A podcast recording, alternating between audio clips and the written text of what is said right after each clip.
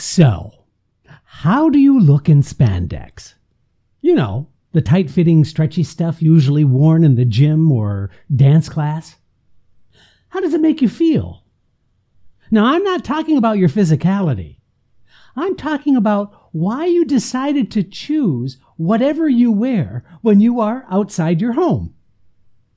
Okay, the same thing applies to the scripted material you choose to work on, whether for an audition or a class.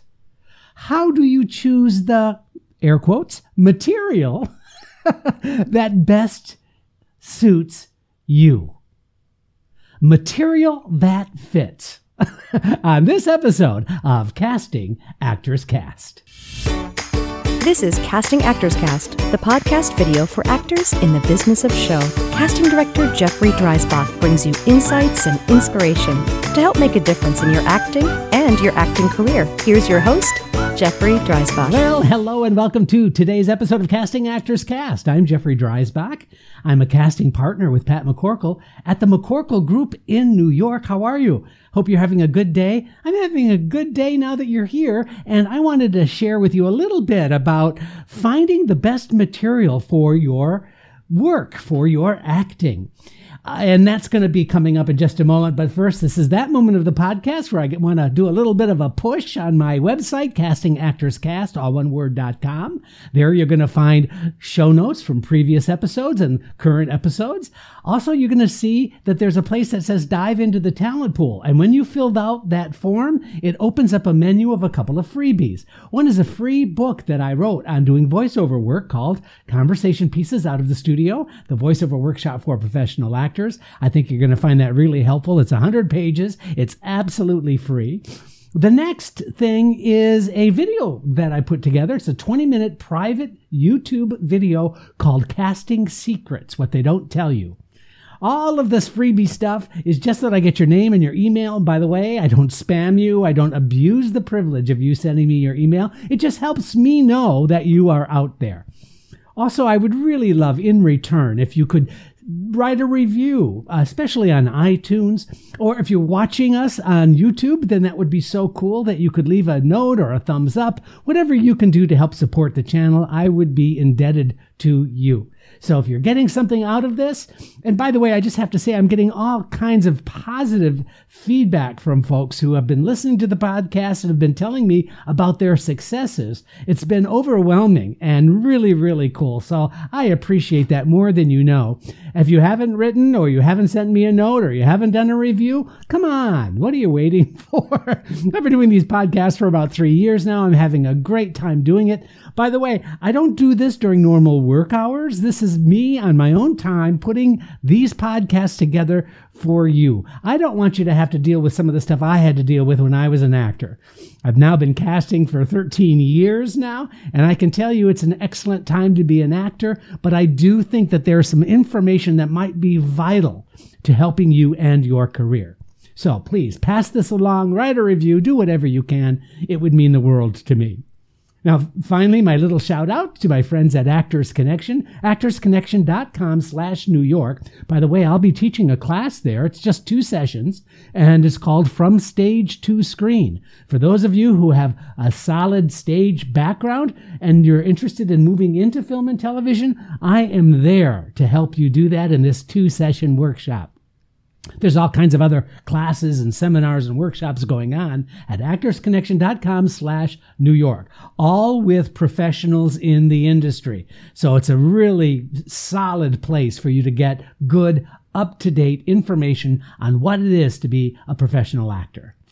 All right, let's jump into the subject at hand, shall we? As we talk about how to um, find the best material for you. Again, whether this is for a class or doing monologues or just something to work on, there are common issues that I've seen in a lot of actors' work lately that I wanted to address.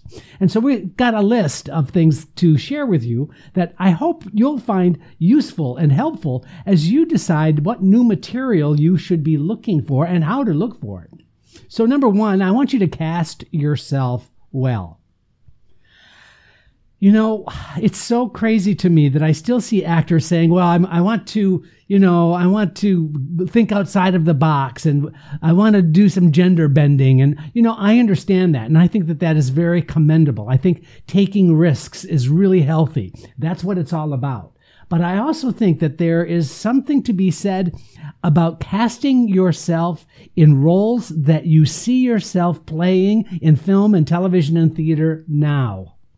That means age appropriate. That means what is your demographic? What are your sensibilities? In other words, showing me exactly how you're marketing yourself in terms of the choices you make with your material can be extremely helpful, helpful and healthy. That comes out to helpfully. so, what suits you in terms of your demographic, your age, your sensibility? That would be material that would be excellent from you. Uh, point number two, I would suggest that you refrain from the obvious. There's lots of material out there, monologues, um, and even scenes that are just overdone that I've seen so many times. There's to the point where because I know the material so well, I'm now thinking about the last time I saw it done well. And now I'm comparing you to somebody else. And if you didn't have that same material, I wouldn't be doing that. So I would just try to make sure that you're staying away from the obvious. Be creative in the material that you find. Be creative in the way you put it together, as long as you are targeting the kinds of jobs that you are castable in, the kinds of roles that you would be cast in, that is a great filter.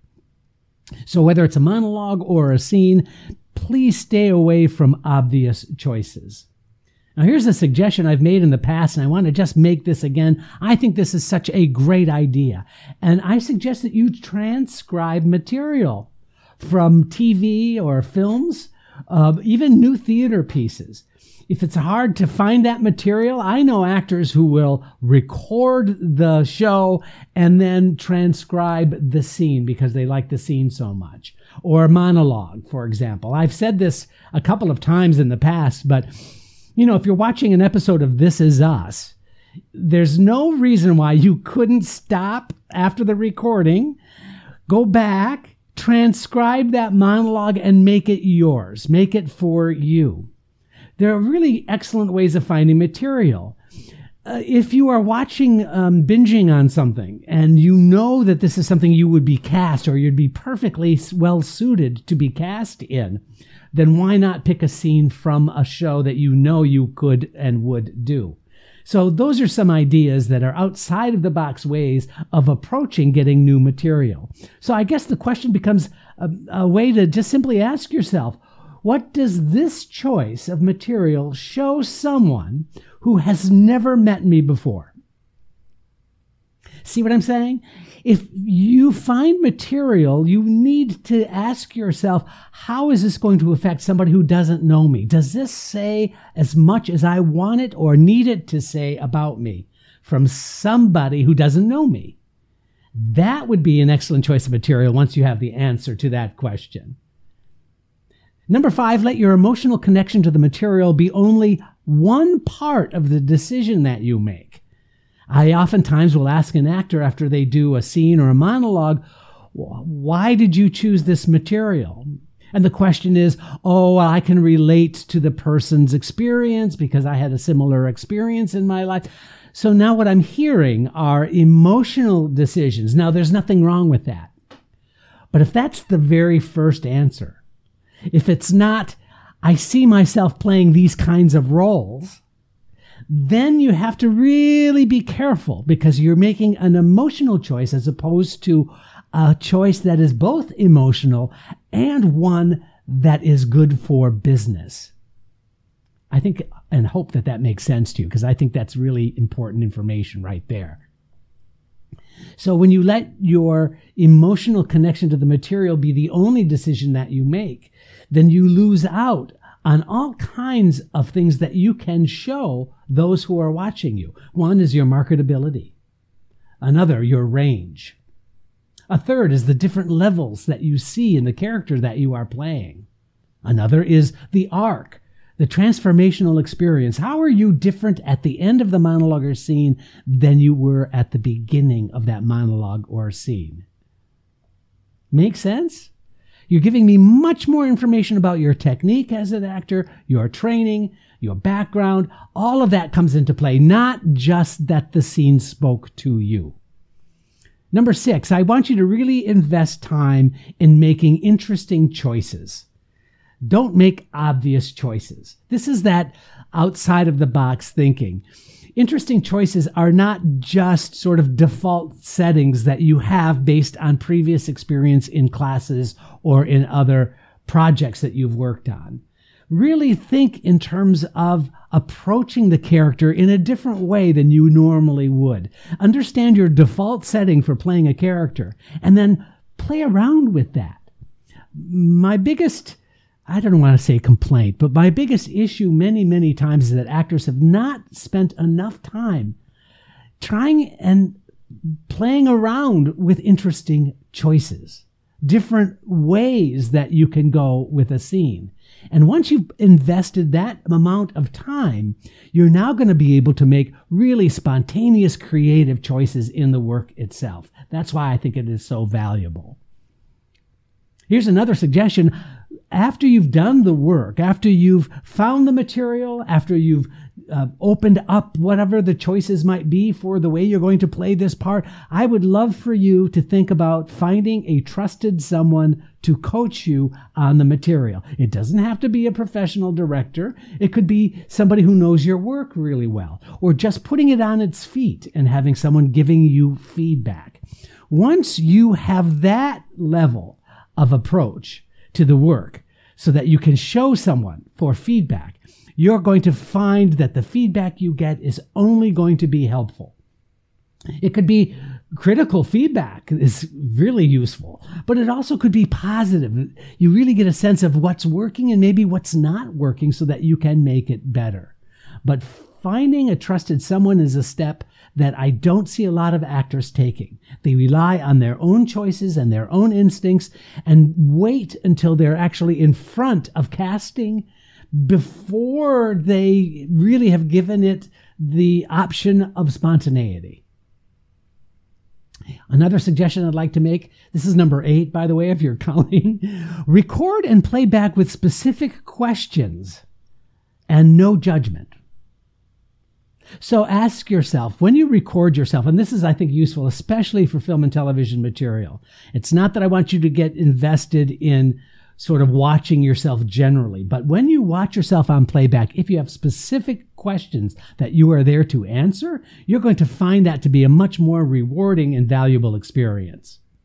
So, specific questions that you might have are Am I achieving the objective of the scene?